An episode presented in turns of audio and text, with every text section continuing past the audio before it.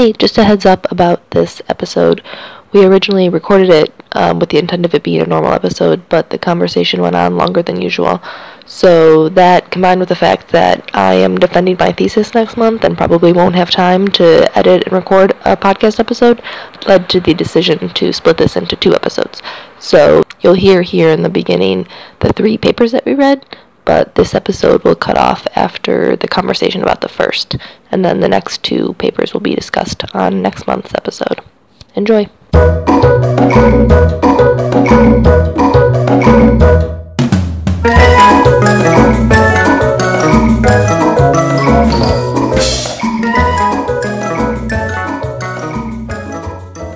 Hello and welcome to Unsupervised Thinking, a podcast on neuroscience, artificial intelligence, and science more broadly. We are a group of computational neuroscientists. I'm Grace.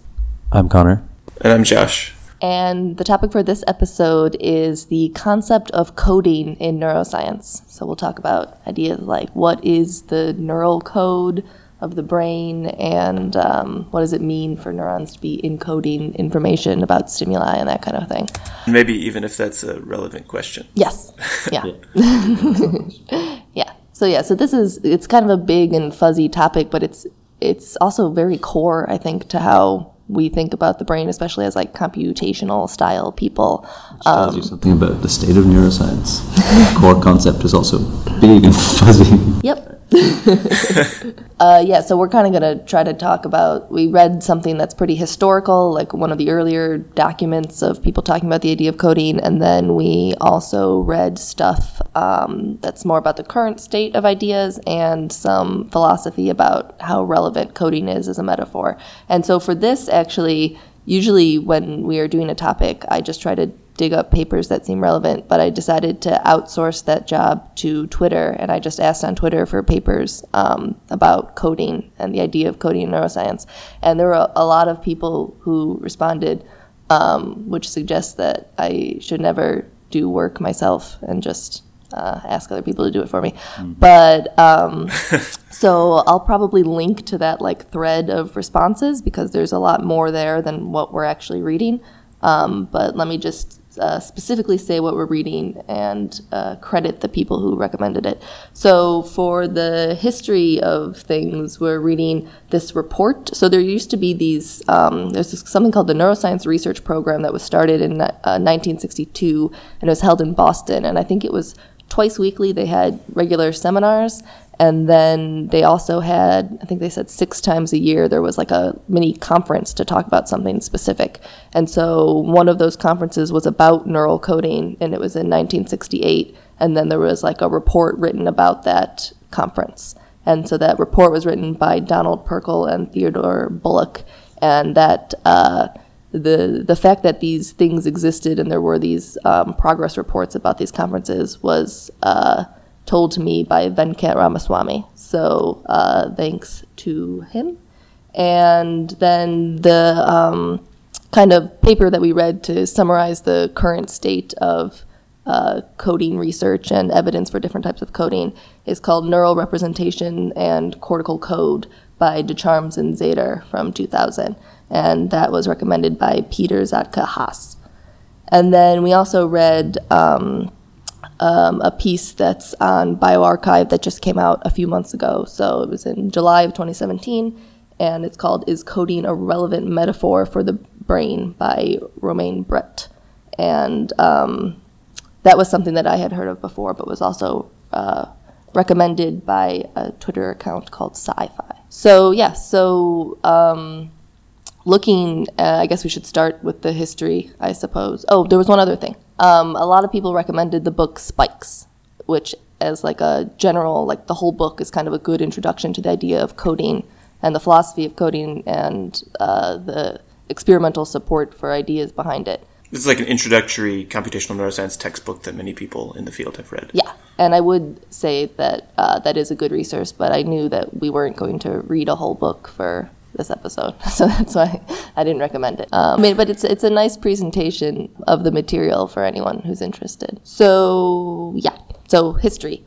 So this thing written in the 60s, this report from a conference is on the early end of people explicitly talking about coding, but a lot of the groundwork for the ideas came from earlier electrophysiology in neuroscience, where kind of like the basic principles of what neurons could possibly be doing is laid out. And so in the 1830s, there was Johannes Müller, who came up with this idea of specific nerve energies, which is that it's basically what he realized is that you can electrically stimulate different nerves and they can all respond to the same electrical stimulation. Like if you like put in an electrode and make a nerve fiber fire, but depending on which one you stimulate, you get a different perceptual response. So the idea that if you stimulate cells in the retina, you get a visual response versus if you stimulate cells on the skin, you get like a touch response, a touch perception or something. That was accredited to this guy in the early 1800s. Which is like very obviously something that we take for granted now.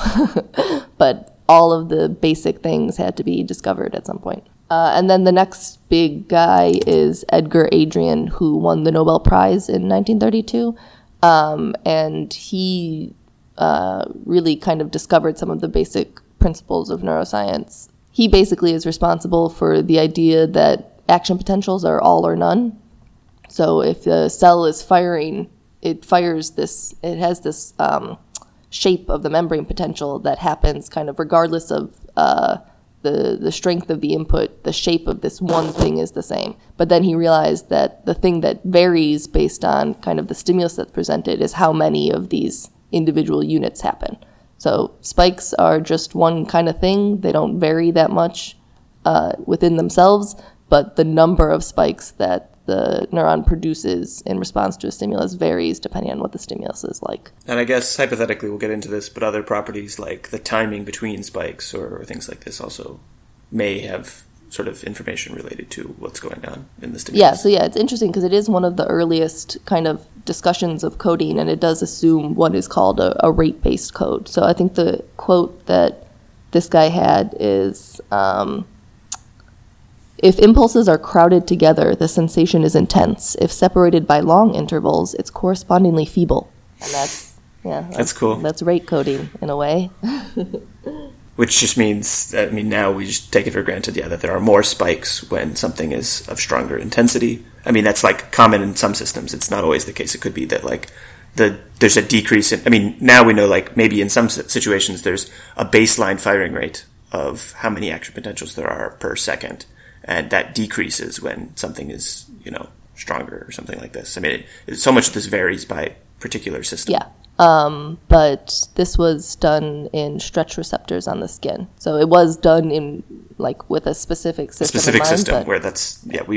think the idea was meant to be general. So that, I guess, kind of brings us to this report that we read from the 60s, where they lay out the thinking of the people at this meeting and kind of definitions of what a neural code could be and how to study it. Yeah, I think it's worth just mentioning that, so actually this was I thought this was a really cool paper. It's a report right from a conference in 1968. And one of the things that will hopefully become clear as we keep talking about is that as we talk about this, and especially then as we talk about later papers, bearing in mind that this first paper was written in 1968, is that they go through so much of the kind of they hit on so many of the kind of philosophical issues already in the introduction to this paper, and then they end up hitting on lots of kind of, in some case speculatively, about the different kinds of coding and what different uses of the word code in different systems already in this paper. And we still I think people still are engaged in lots of the similar debates today, and similar kind of problems still exist. So that was quite striking. I mean, obviously there's been loads of progress of certain kinds, lots of accumulation of experimental evidence, and there are more examples that you can refer to that they wouldn't have had available to them. But I thought that was pretty striking. And then a related thing is just that we should mention at the beginning, because there's a kind of a question that's obvious, which is what do we mean by code? And I think they start their introduction to this paper with a kind of addressing exactly that question. I just think their general gloss on it is useful. They don't commit themselves very, very strongly to a particular use of the word code. The place where they get most clear is in this section that comes a little later on in the introduction, where they lay out these four kind of components of of processes that involve codes. But they talk about, you know, different uses of the word code, like in cryptology, where you're encoding something, you're taking a message and kind of transforming it into a message using different symbols that is harder to interpret or something for to achieve some kind of secrecy. They talk about information theory. Then they go through a few other kind of technological examples, and they finally settle on this. They make this statement, which I think is worth reading out, which is just they say the appropriateness and sense of the term code for transformations in the nervous system derives less from the discrete substitute of technological usage than from the broader meanings in common English. One, for example, is a system of principles or rules of behavior relevant to a certain context, whether of physicians, gentlemen, outlaws, or nerve cells. Another is a system of understood signals, whether by smoke, drums, whistles, flags, lights, or other means for mechanically conveying information between separable points. So, I don't know, I just thought it's worth saying that they're kind of, they're acknowledging the messiness of the term and the kind of most important kind of themes that are in the background are these themes of like representation of information in different ways, and then kind of transporting that information, and then somehow using the information. Like I think, a lot of it is about. They're generic in the sense, but they also are in some ways specific, discussing like communication systems, which I think in the sort of historical context makes sense because like that was the technology that was like very well understood in the time when this was written would have been like communication transmission systems. And so much of the way they talk about it is less about, they talk about the transformations that are performed, but so much of it is like there's a channel and they want to know what kinds of representations the nervous system used to communicate information from one sub-part of the nervous system to another part of the nervous system. So that is about what is the language in which things are communicated along physical substrates. Yeah, but and that framing of it is very relevant because it does then assume that you are mostly just transmitting a message, and so that you would want the readout area to be able to just read out the information that was already present at the area before, when in reality we believe that the brain is not just sending along the same information all to different areas all over the brain, but it's actually transforming the information, and that's a really relevant part of the process. And it does seem like earlier discussions of coding and even current discussions of coding do assume mostly just being able to read out what was inputted. Well, so they do say in this, that's kind of my sort of semi-naive feeling about the paper as well, but they do have comments that I think reveal that they were thinking about this in a way that's deeper. They say something like, the interpretation of the encoded information typically consists of its recoding by a higher order set of neurons, or its decoding by an effector. So first of all, they're acknowledging that the higher order neurons are reinterpreting and changing the information in what they receive. And they say, or it's decoding by an effector. So they're acknowledging that the only thing that would be forming, like what we consider decoding, would be like the motor outputs. So like, if you see something and you think, I want to pick up that glass, decoding of seeing the glass is producing a sequence of actions which allows you to pick up the glass. So that is, like, it isn't decoding in the sense, like, that's a dramatic re-representation. It's like a sort of intentional re-representation towards an action by which you can affect your environment. And they also say that like this encoding, this interpretation of the encoded information corresponds largely to integration as ordinarily understood in neurophysiology. So like we still use this language now when talking about systems that they integrate information from their inputs. And they were saying then that like, you know, essentially decisions about what actions to take are performed as the integration of encoded information from earlier regions, whatever that is. Yeah, I think it's interesting. You know, there's always this tension when you use metaphors to think about anything, I think, like especially in science. And they talk about this repeatedly as a metaphor, right? So, I mean, they're explicit about the fact that this is a metaphor. And it's, I suppose the idea is that metaphors are supposed to structure and guide your thinking and give you clues and make certain, you know, types of formulating, certain types of like ideas easier. But yeah, there's this tension, which is that on the one hand, you kind of know it's a metaphor, and you're explicit about that, and that's kind of a caution. There's a caution involved. But then on the other hand, it's like, for it to be most kind of useful, it's kind of a bias variance thing somehow, right? But for it to be most useful, you kind of have to really commit to it, and then that does just like structure the way you think a lot. And there are places where that seems really right, like at the sensory periphery, the committed version of the metaphor works kind of, but like the sensory periphery literally has neurons which like encode the information. Hopefully with, I mean, not hopefully, but like we believe in some systems with very little loss. Right. They can encode like the full information of a certain component of a stimulus or something like that. And then you go through the system, and it's kind of like, you know, you're trying to keep track of like how committed should you remain to the metaphor. And then like the example that you gave of like, if you took it kind of literally there when you spelled it out. You say like, you could interpret, if you take this literally, you could interpret like me picking up a glass as a kind of a decoding of a transformed... I mean, this is their language as well. They say that explicitly. As a transformed version of like the... As the kind of... as the readout of like a communication process that communicates like the presence of the glass and the whole context of my of me and the room or whatever into like an act or something. And then that starts to feel strained, right? But it's also not completely... Yeah. You see my point, I guess.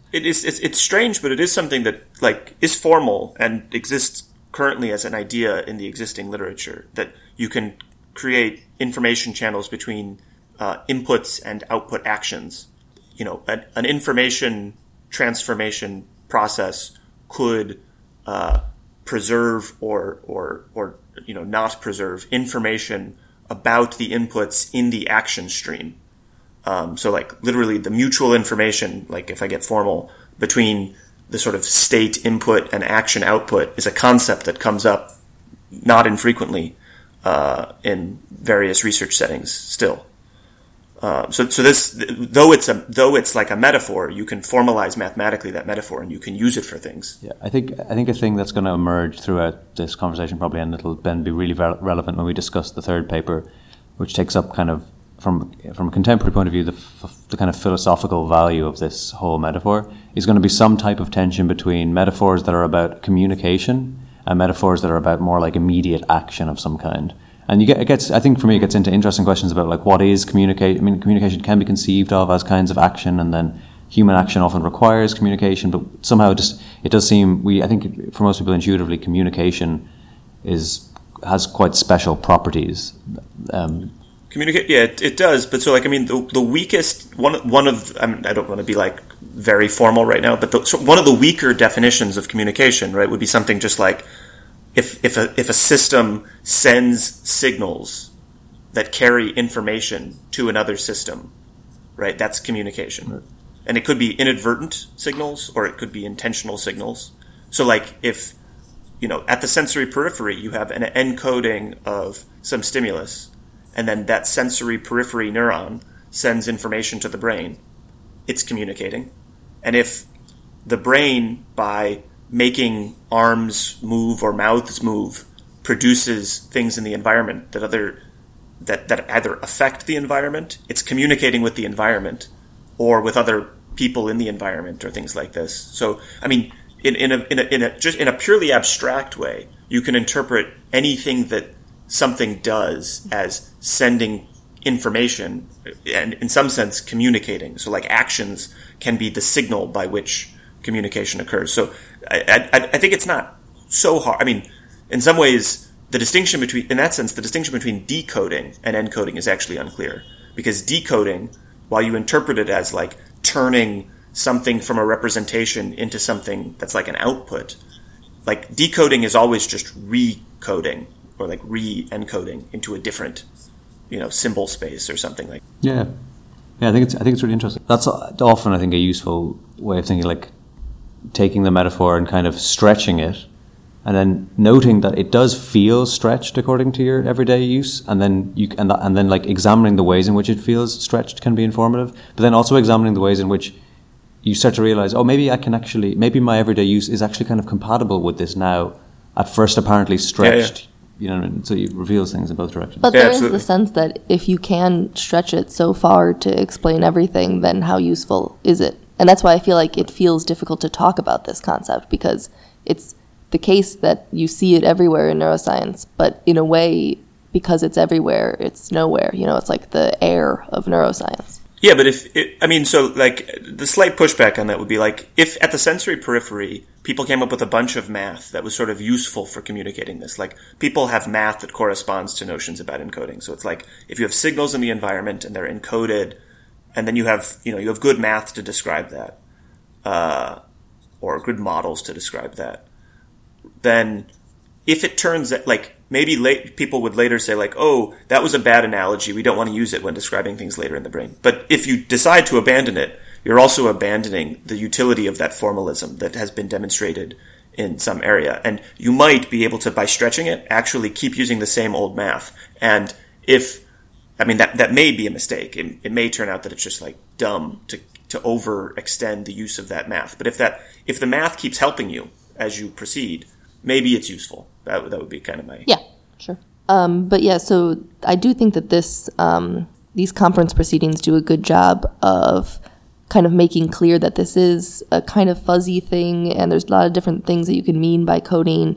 But then they do go into this set of four things that a code should have. So they talk about the referent as... The referent is the word that refers to the thing, like, out there in the sort of world, but in terms of how it impinges on the sensory apparatus that gets represented. Yeah. They say that there are transformations or encoding processes, which are how the signals or reference are represented by output signals of neurons.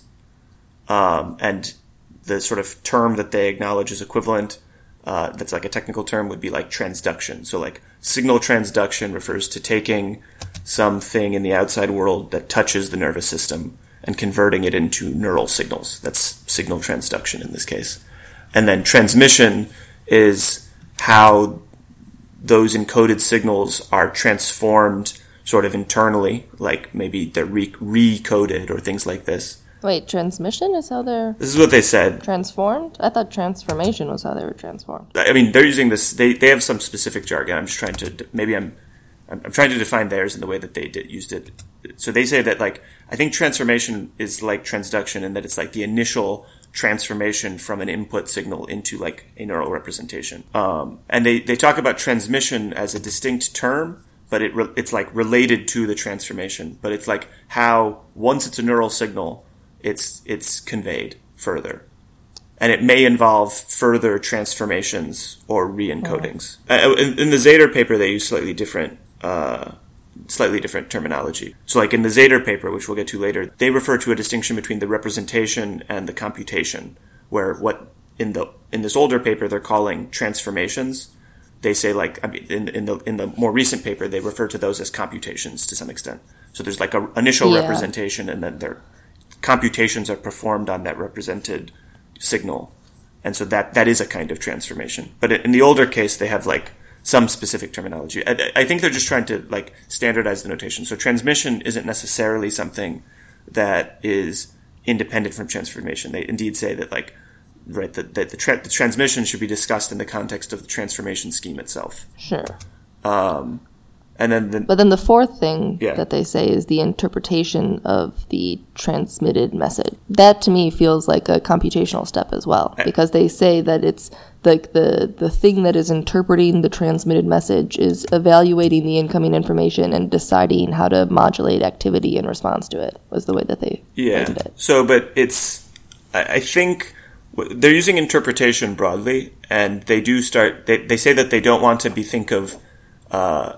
the interpretation necessarily as being decoding, which would be like the inverse of encoding, but rather like recoding would be a kind of interpretation. So, like, later systems will sort of re-encode the signals from earlier systems, and that's a kind of it's like a new kind of encoding.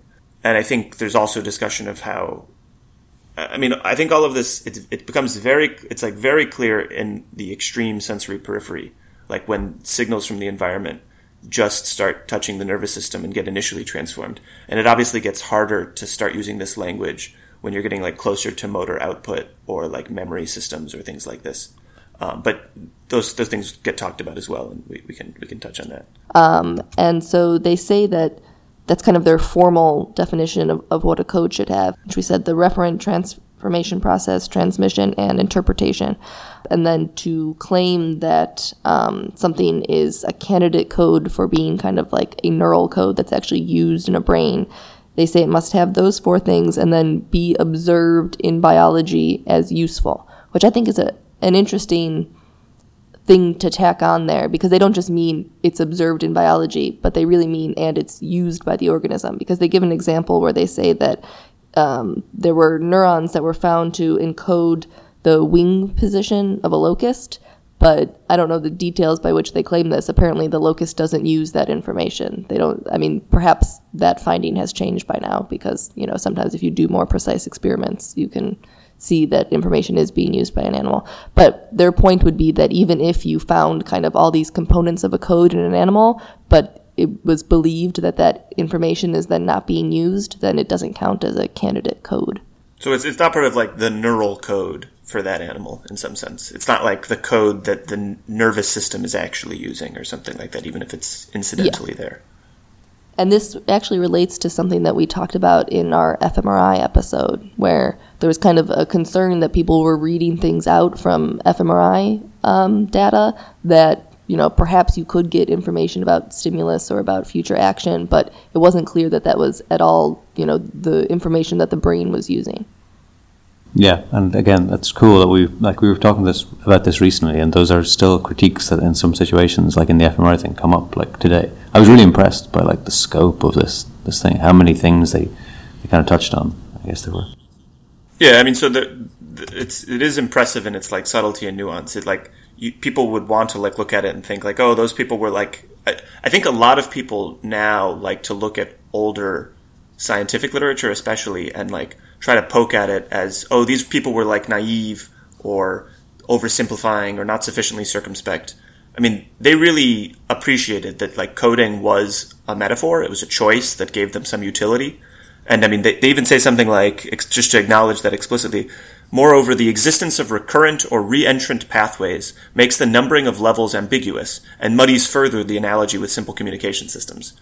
So like the fact that as you're encoding progressively in the nervous system, you start having recurrent connectivity, it's like, okay, this is not an easy, you know, there's not an easy analogy with conventionally engineered communication systems. Yeah, and this reminds me actually of something that this, an English literature professor at Columbia said to me the other day in the context of talking about like philosophers, which is that it's really easy to come along, right, in a situation like this and say, people do this sometimes, and be like, oh, and you just kind of dismiss a whole idea or metaphor as like clearly not being totally right. So it's like there's recursion in the thing, so it just isn't analogous to what we really mean by kind of information transmission systems, so it's just not, we should just discard it, it's like stupid.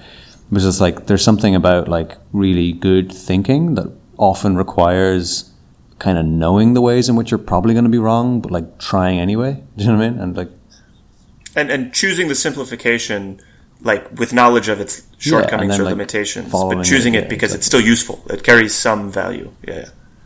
Potentially a lot of value. This paper really, really was doing that balance in a way that I found like very appealing. It was really nice. Yeah. I don't know how I feel. Like, when I read it, I was like, yeah, like I like this thing. But then to think that it was written so long ago, I don't know if that makes me feel great. It makes it seem like, you know, the same issues have always been around and are still not maybe being explicitly addressed. I don't know. The fact that the fMRI critique still comes up seems like, well, if we knew this a long time ago, we shouldn't just take whatever the experimenter uses as a decoder and say that that's what the brain is doing. Yeah, I also think that's really interesting because it's like, you know, there's questions of like the sometimes fallacious way that we think about knowledge as accruing, right, or accumulating. I mean, you know, there can be like weird things where it's like upon first, like, okay, there's lots of different ways of looking at it, but you could look at it, the thing that I was just talking about, an individual doing, right, you could look at it as also being part of how a field progresses. Like maybe the field had to this is a generous, positive way of looking at it. Maybe the field had to forget its early hesitations for a while, build up like data, and maybe like now is the right time to go back and be like, oh, okay, actually the people who, maybe you're more likely the first time you start, like when you're the first person who's laying out a metaphor, seriously, like maybe you're more likely to, if you're circumspect, to actually go through and do all the philosophizing and be like, actually this problem and that problem.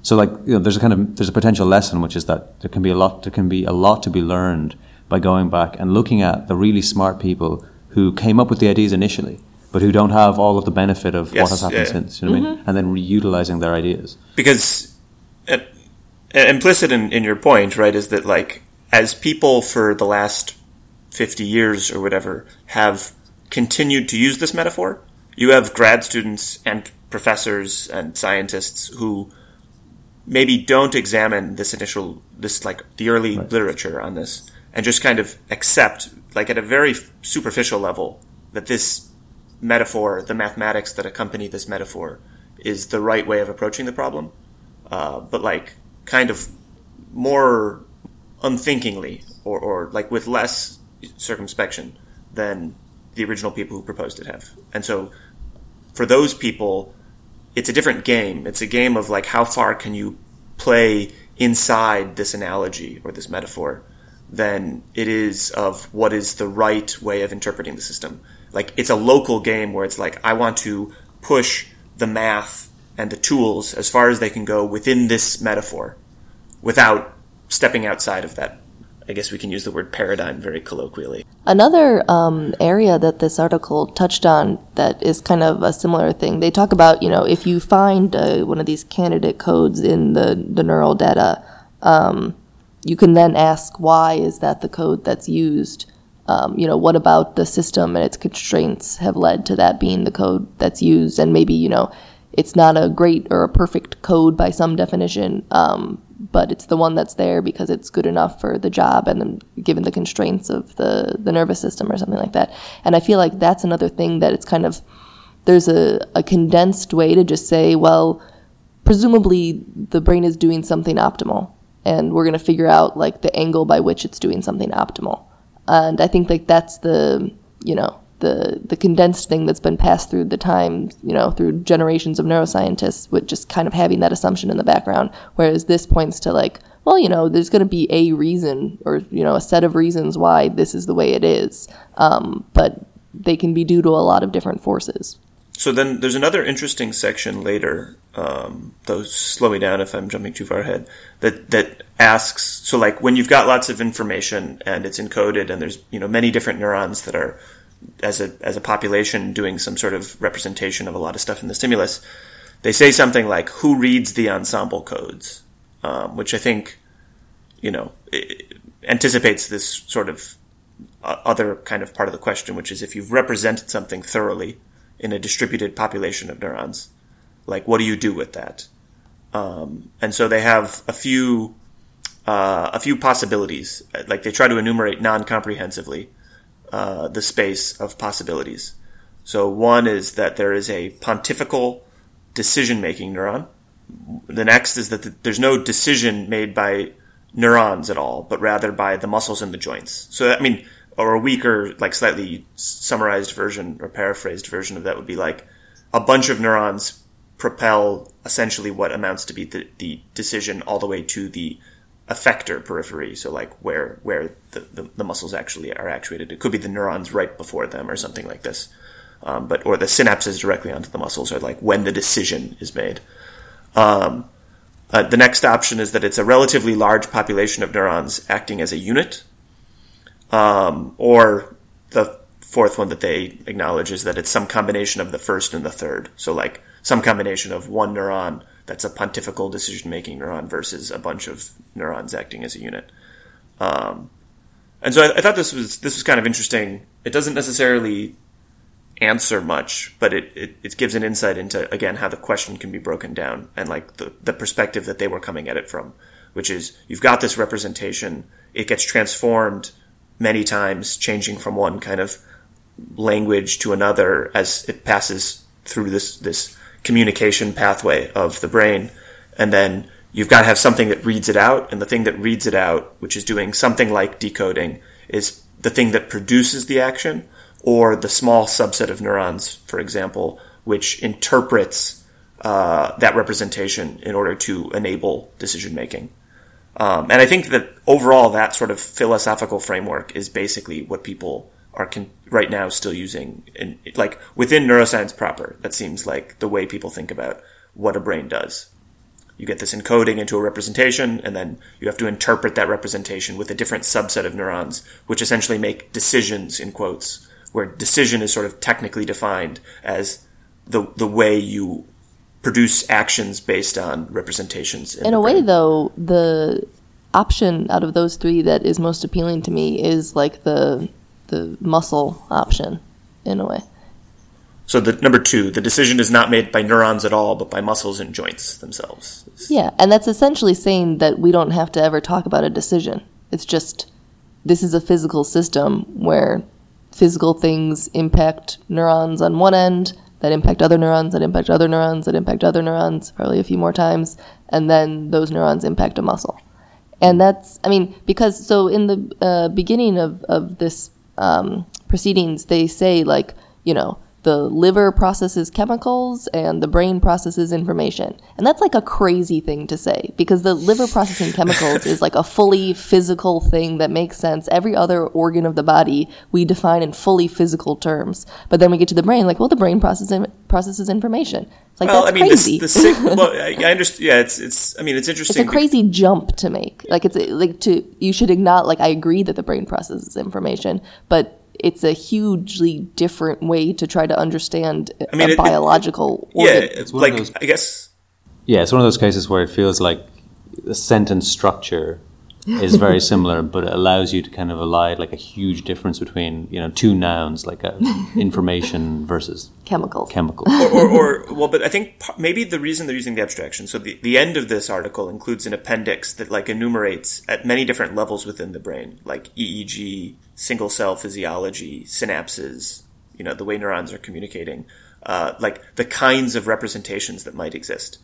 And I think part of what they're doing is like, If you said the brain is the organ which processes electrical signals, like you wouldn't be totally right, because there's also chemical signals. And so like you basically have to say the brain is the organ that processes signals, and you've already made that elision there.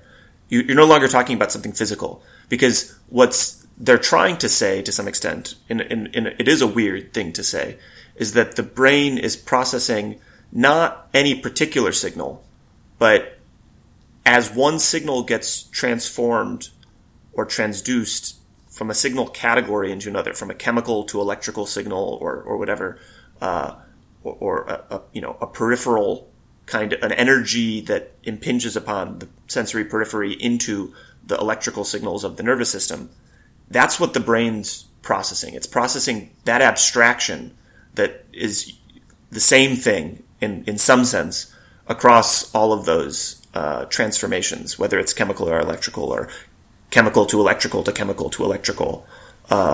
It's processing that stuff, and it's not physical stuff. It's the stuff. It is physical stuff. Well, it's of course physical component. There's a physical component, there's a physical basis to it. There is something weird going on philosophically where it's not. It is the physical stuff that's being processed. But like in some ways it is accurate. I think the easiest way to describe the similarity there is that it's the thing, the human abstraction of it's the information. Yeah, I mean, there's always this thing. I mean, this is a common thing I think, which is when trying to describe systems in science or in, you know, trying to construct understanding in general. I think there's a tension between kind of where you make impositions, but then also like in particular something about like levels of continuity or graininess and stuff that you kind of impose. So like you can think of organisms as totally continuous with their environment, for example. Like you can just think of people as like very complicated versions of like rocks, or you know, like just like there's stuff. There's a bunch of stuff, right? That kind of is a very weird part of the environment or something, right? But that, you know, or you can think of them as like very discrete entities with souls or something. I'm not sure what the other extreme is. And then you can think of the brain as like at very physical levels, or you can think of it at like some kind of middle kind of continuous dynamic informational level, or you can think of it in much more modular levels. Like, I'm not sure if modular, like at a psychological scale. You can at a psychological scale. Yeah. Or like, you know, but like in particular in terms of like, or like some kind of psychoanalytic scale, like there are a thing with it has desires and it has like memories and it has or whatever. Or you could say there's a thing that has like internal models and so on. And what the hell was my point? I mean, in some sense, all of those are like valid perspectives, depending on what you're trying to say about the system is maybe... Oh, yeah. The thing I wanted to say, because this actually is really analogous to something I was thinking about earlier.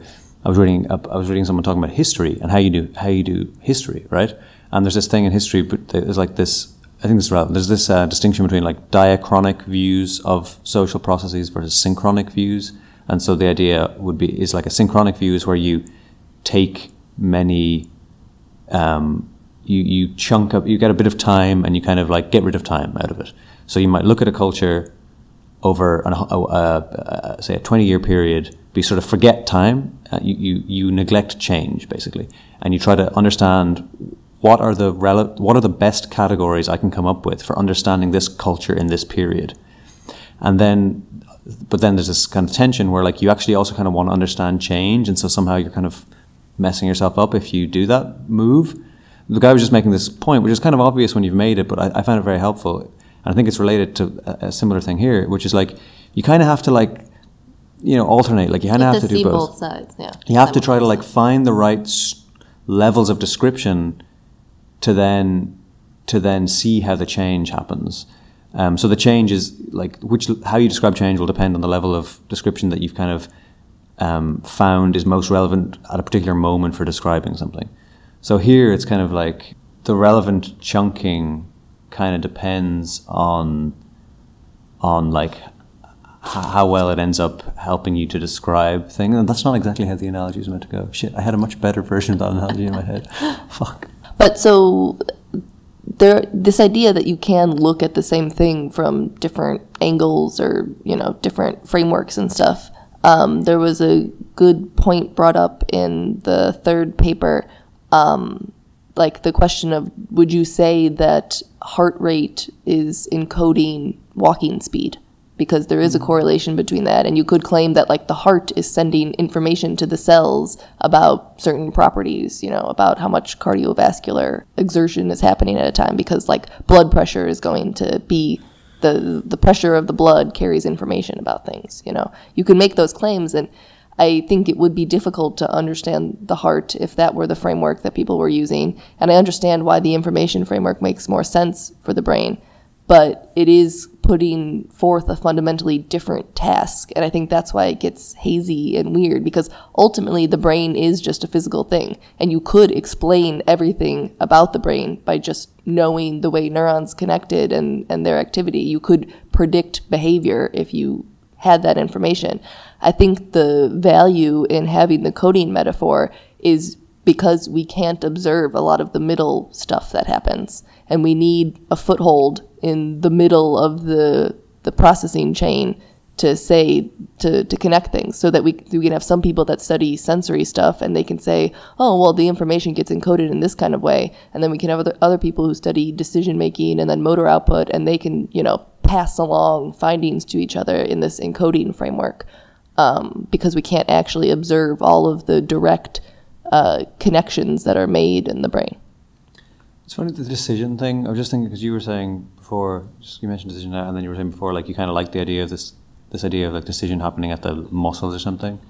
I wonder, like, could you have a notion of decision that's like where a decision is a moment where some system somehow.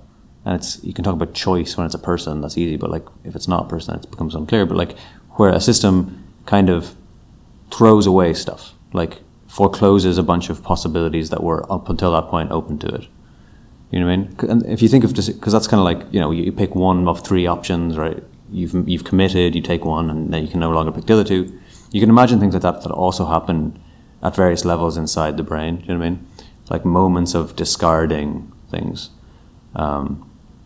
I just wonder if that's a useful concept for bringing the decision back in. Like, it would still, though, be within, like, this, you would be looking for cells that encode the decision that was made and, you know, represent the information that was then passed on to the motor system or something like that. It's still within this framework of thinking about things as encoding. Yeah. The appeal of the muscle idea to me, the muscle being the endpoint, is that you don't even have to talk about decision making. You just say there was this chain of physical events. It's a little more complicated than that, though. But I think what's happening as, I mean, if I try to be a bit more unified in the perspective on encoding, re-representation, and decision making, really kind of all being going on similarly, right? If we're thinking about decoding, the decoding or interpreting process as, if we use their language explicitly as like analogous with the way integration is used colloquially within neuroscience, the idea would be you're integrating information from inputs, and the recodings often, in order to abstract over timescale or over modality. So, like, you know, if you've got something from vision and then you're combining it with something from your auditory system, right? You're integrating information from multiple modalities, and then you're integrating information over time, and you build your sort of perceptual representations by integrating information over your different modalities and over time. And the decisions involve, you know, outcomes about how you're going to send information to the muscles that arise from integrating various, you know, perceptual information with memory-based information with, you know, kind of information about your motivations and drives. And so, like, this process of integrating is part of the information recoding and decoding that goes on. And it's a lot more blurry. It's not like you never have to talk about decoding, but you do have to talk about re-representation that involves integrating. And they basically said that integrating is what they mean by interpreting. So I'm a little bit fixated on this idea now, though, I had of decisions as about moments of like discarding or foreclosing possibility, because when you speak about it, although of course that could also just be it could be a very continuous process, right? But what you just talked about is, there's all this information kind of coming in, and you're combining it over time and over modalities and so forth. And like, I don't know if that's what you meant, but it eventually leads to like behavior, or it kind of is continuously leading to behavior. It's continuously leading to behavior, right? Yeah. Yeah. So there has to. It was like representation to me has this very kind of.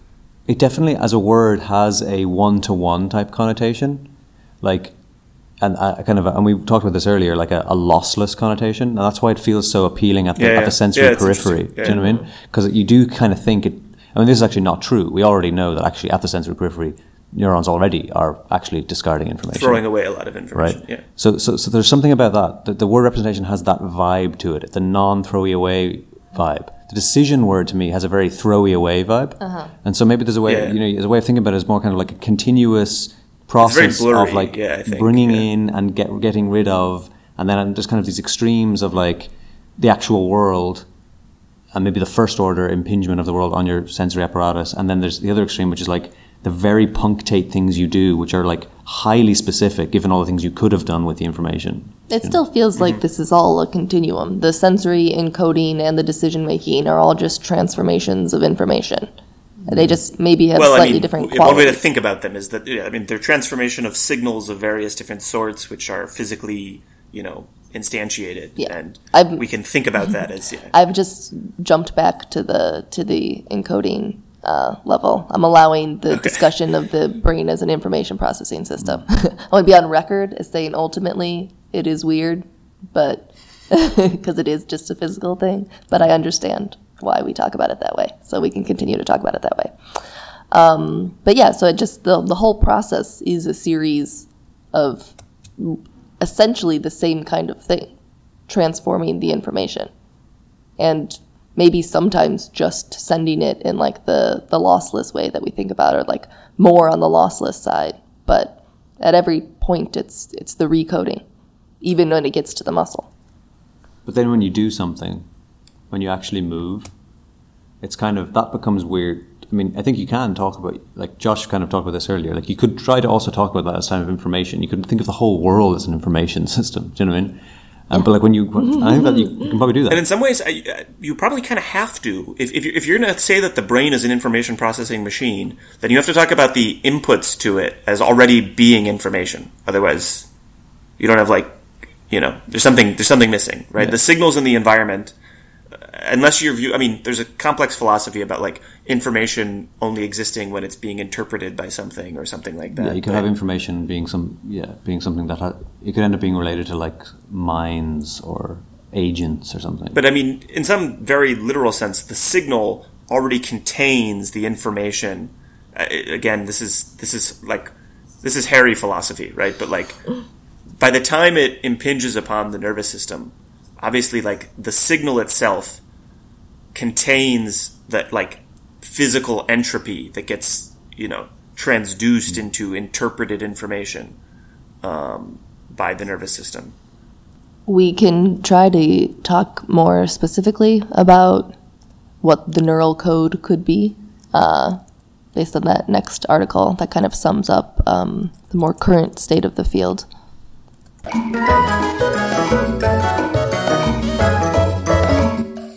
Hey, if you're still listening to this, you must really like us. So how about you go to iTunes or Stitcher and rate the podcast? Give us some feedback. You can also go to our website, unsupervisedthinkingpodcast.blogspot.com. You can comment on different episodes, or you could give us ideas for new topics you want to hear about. We would love to hear from you. Thanks.